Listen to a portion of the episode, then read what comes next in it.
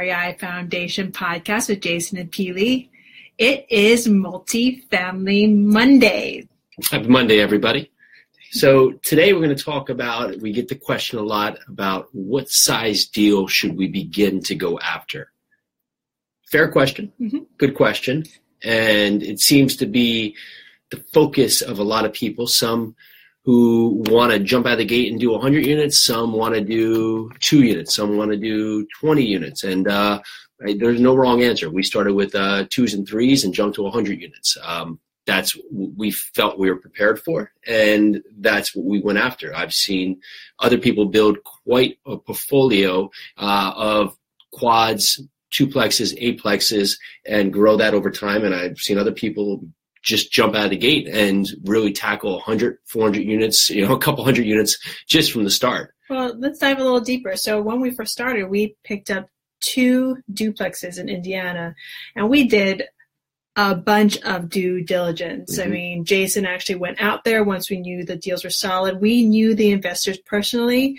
And truth be told, we were told by a lot of other investors not to invest in this area. And these were key investors in our life, key mentors. But we knew the investors and we more invested in the relationship. Correct. And they allowed us to open up our minds to the possibility of not only doing multifamilies, and yes, there were two duplexes, Mhm. but also doing it out of state.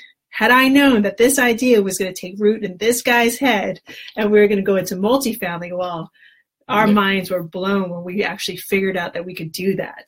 But again, it comes down to your how comfortable you are and what kind of risk tolerance you have. for me, it's about the team. If we are new to a space, it's about how strong of a team and how, how great of relationships can we build to, of course, when we're now syndicating deals, make sure that we're being the most responsible position uh, for our investors and uh, for our investment criteria. So you could start small, you could go large. We find that you, of course, are going to gain more economies to scale, economies of scale if you go larger by uh, basically being able to uh, relay on on anything from how your debt service will be perceived to the management fees that will be involved to just uh, the way that you'll be able to capitalize on rents and just forced appreciation. However, if just mentally you're not across that barrier and you can't get across a 20 unit or a 50 unit, then it's fine to start smaller. You can have a lot of success and learn a ton from starting smaller and possibly in your mind taking on less risk. Uh, whereas if you have a team in place, you've been building up your network, uh, you've been building up your investor network, you have uh, good funding in place, you have great bank connections, you've been building up your team of property managers and brokers, and a 100 unit, 150 unit, 200 unit comes upon you. Well, if you're mentally prepared, you have the team around you, so you know that where you are good at, you can excel, and where you're poor at, you have a team member that can jump into that space and help you across the finish line. Then, by all means, I would I would go for the number that makes sense for you.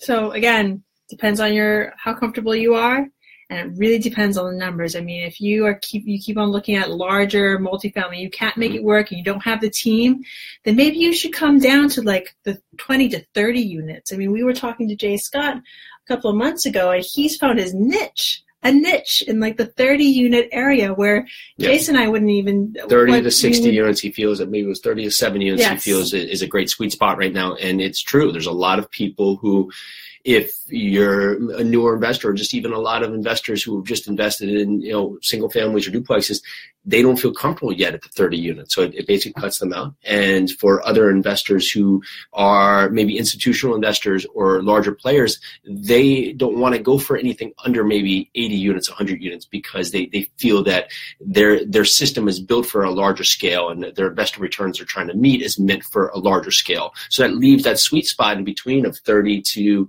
80 units that can seemingly get neglected just because it cuts out on both sides from newer experienced investors to experienced investors both want to play outside of that realm. So if anybody out there has any questions about this, feel free to leave us a message, give us a call, you know, say hi, um, and let us know. Well, this is the REI Foundation podcast with Jason and Pili. Thank you so very much for listening. We're so grateful. Thank you. Talk to you later. Bye now.